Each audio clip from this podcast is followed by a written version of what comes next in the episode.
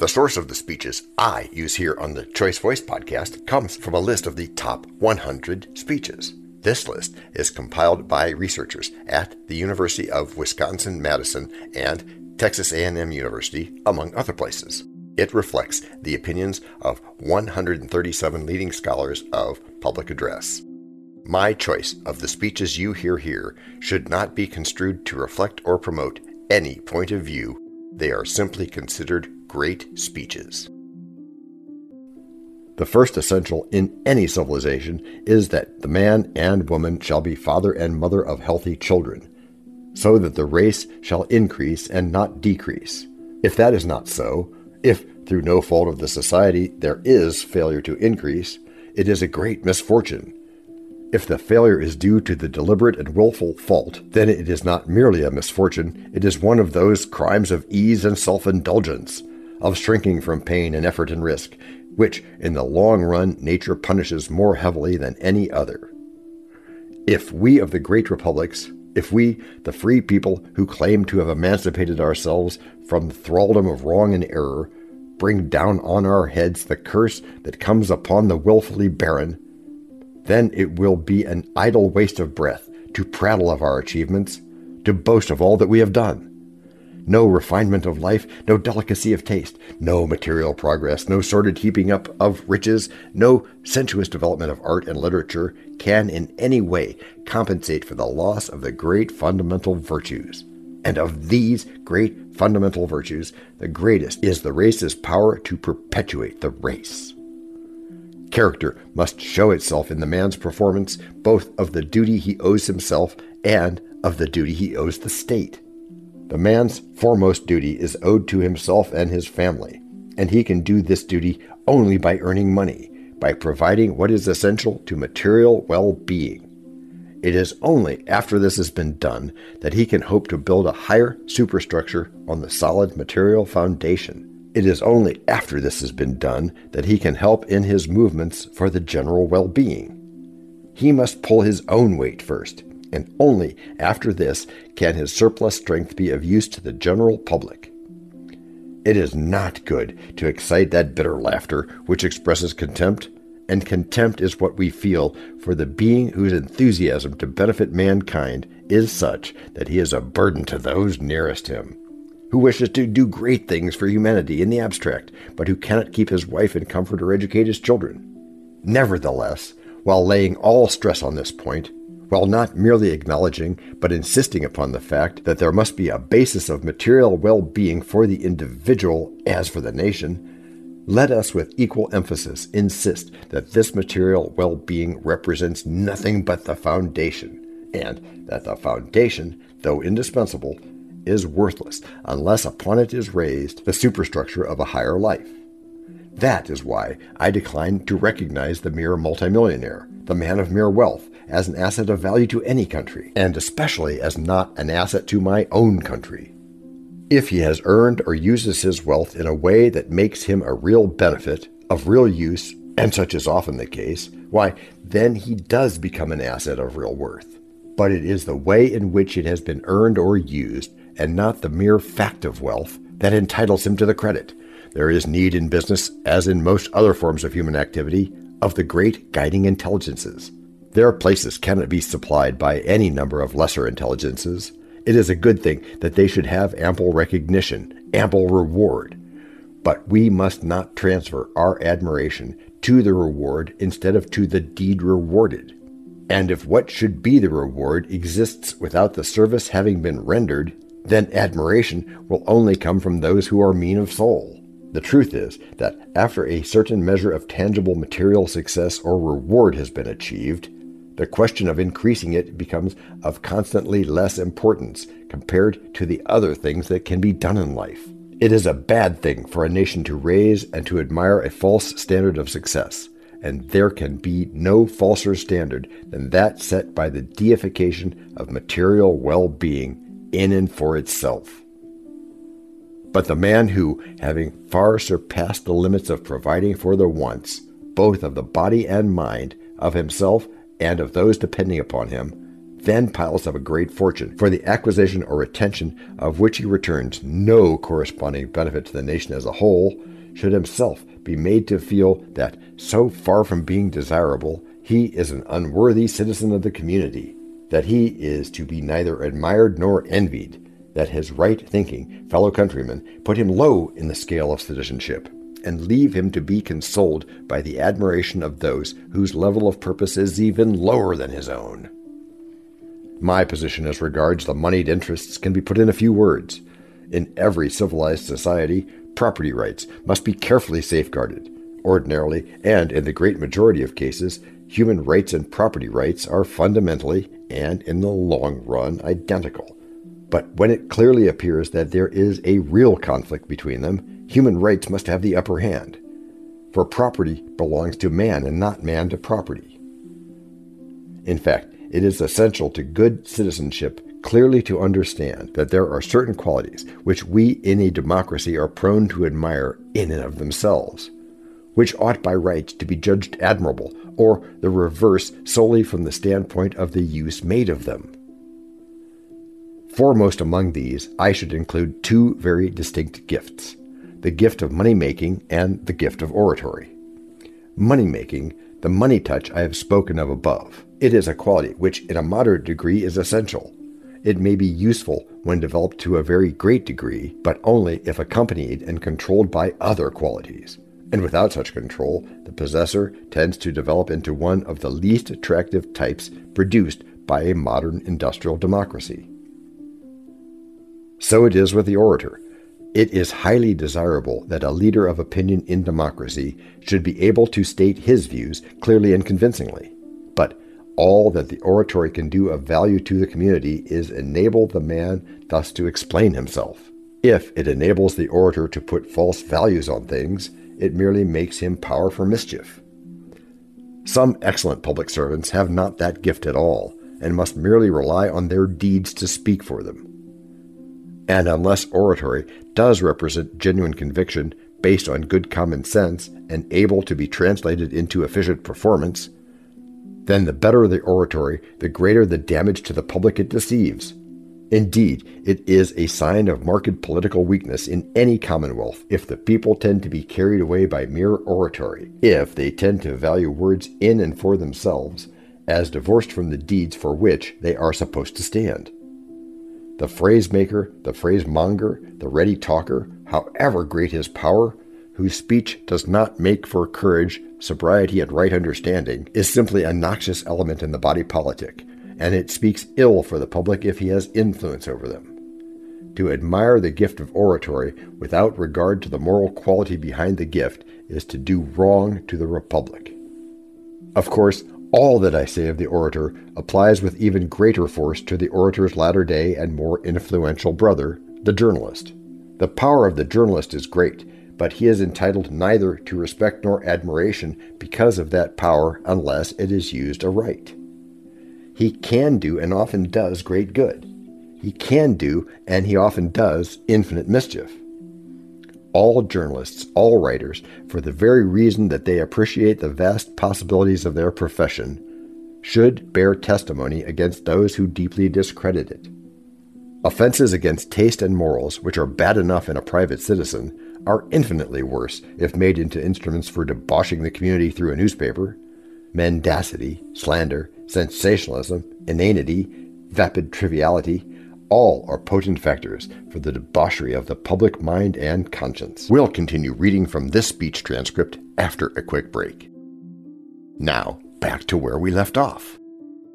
The excuse advanced for vicious writing, that the public demands it and that demand must be supplied, can no more be admitted than if it were advanced by purveyors of food who sell poisonous adulterations. In short, the good citizen in a republic must realize that he ought to possess two sets of qualities, and that neither avails without the other. He must have those qualities which make for efficiency, and that he must also have those qualities which direct the efficiency into channels for the public good. He is useless if he is inefficient. There is nothing to be done with that type of citizen for whom all that can be said is that he is harmless.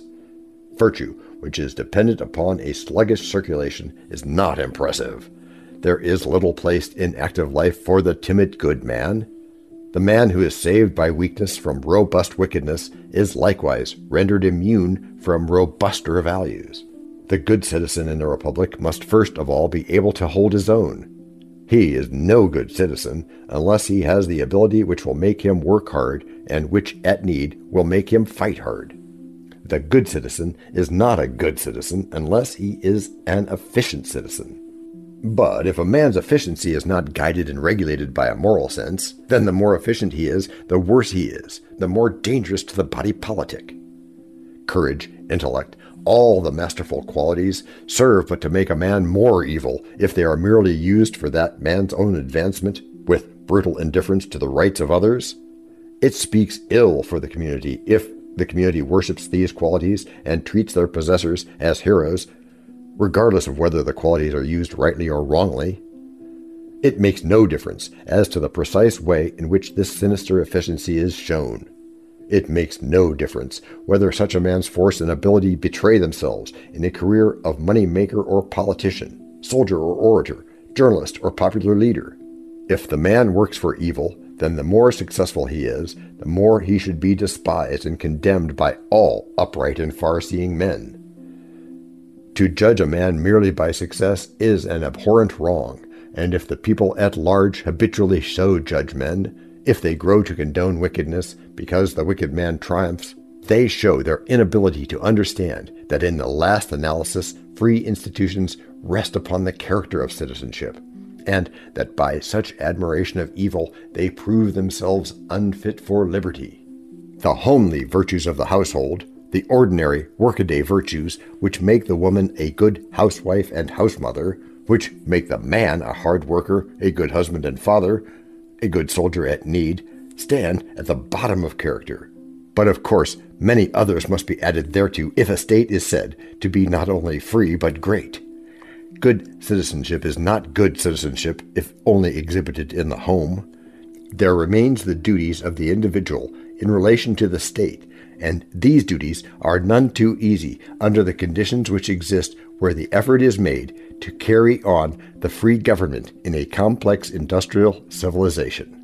Perhaps the most important thing the ordinary citizen, and above all, the leader of ordinary citizens, has to remember in political life is that he must not be a sheer doctrinaire.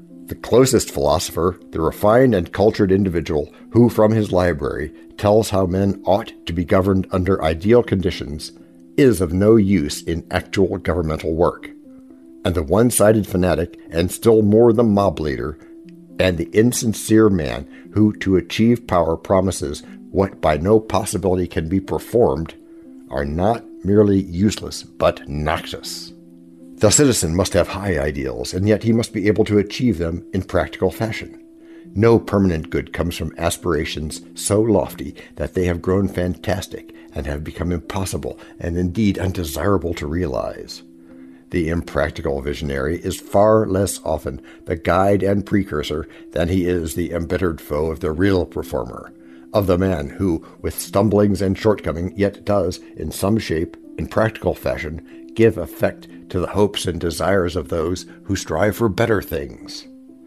Woe to the empty phrase maker, to the empty idealist, who, instead of making ready the ground for the man of action, turns against him when he appears and hampers him when he does work. Moreover, the preacher of ideals must remember how sorry and contemptible is the figure which he will cut, how great the damage that he will do if he does not himself, in his own life, strive measurably to realize the ideals that he preaches for others. Let him remember also that the worth of the ideal must be largely determined by the success with which it can in practice be realized. We should abhor the so called practical men whose practicality assumes the shape of that peculiar baseness which finds its expression in disbelief in morality and decency, in disregard of high standards of living and conduct. Such a creature is the worst enemy of the body of politic, but only less desirable as a citizen is his nominal opponent and real ally, the man of fantastic vision who makes the impossible better forever the enemy of the possible good. we can just as little afford to follow the doctrinaires of an extreme individualism as the doctrinaires of an extreme socialism.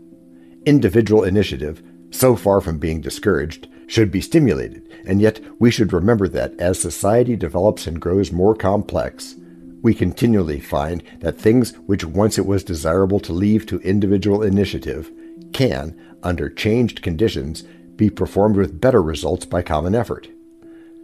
It is quite impossible and equally undesirable to draw in theory a hard and fast line which shall always divide the two sets of cases. This every one who is not cursed with the pride of the closest philosopher will see if he will only take the trouble to think about some of our closet phenomena. For instance, when people live on isolated farms or in little hamlets, each house can be left to attend to its own drainage and water supply. But the mere multiplication of families in a given area produces new problems, which, because they differ in size, are found to differ not only in degree, but in kind from the old, and the questions of drainage and water supply have to be considered from the common standpoint. It is not a matter of abstract dogmatizing to decide when this point is reached. It is a matter to be tested by practical experiment much of the discussion about socialism and individualism is entirely pointless because of the failure to agree on terminology. It is not good to be a slave of names. I am a strong individualist by personal habit, inheritance, and conviction, but it is a mere matter of common sense to recognize that the state, the community, the citizens acting together can do a number of things better than if they were left to individual action. The individualism, which finds its expression in the abuse of physical force, is checked very early in the growth of civilization, and we of today should in our turn strive to shackle or destroy that individualism which triumphs by greed and cunning, which exploits the weak by craft instead of ruling them by brutality. We ought to go with any man in the effort to bring about justice and the equality of opportunity, to turn the tool user more and more into the tool owner, to shift burdens so that they can be more equitably borne. The deadening effect on any race of the adoption of a logical and extreme socialistic system could not be overstated. It would spell sheer destruction. It would produce grosser wrong and outrage, fouler immortality than any existing system. But this does not mean that we may not, with great advantage, adopt certain of the principles professed by some given set of men who happen to call themselves socialists. To be afraid to do so would be to make a mark of weakness on our part. But we should not take part in acting a lie any more than in telling a lie. We should not say that men are equal where they are not equal, nor proceed upon the assumption that there is an equality where it does not exist. But we should strive to bring about a measurable equality, at least to the extent of preventing the inequality which is due to force or fraud. Are you still here? Cool. This podcast and our other podcast are productions of Little Red Hen Industries.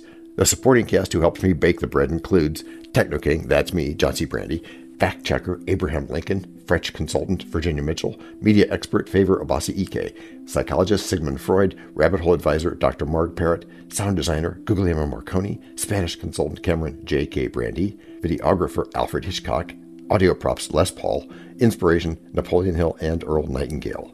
We also have a website, and you can subscribe to both podcasts. You can even send us a video, audio, or text message. But of course, you'll have to head to the show notes, either on your phone or on the web, to actually get links and stuff. I mean, I could read the URLs where you can subscribe, support, or leave one of those video or audio messages, but you really don't want me to do that. And those explicit and clickable links are in the show notes. Finally, you can find us on Podmatch, where we consider guests as well as consider guesting on other people's pods. And really, finally, the music for our pods comes from Cute by Bensound and from Piano Background by Nick Simon Adams, both on freesound.org. Paul.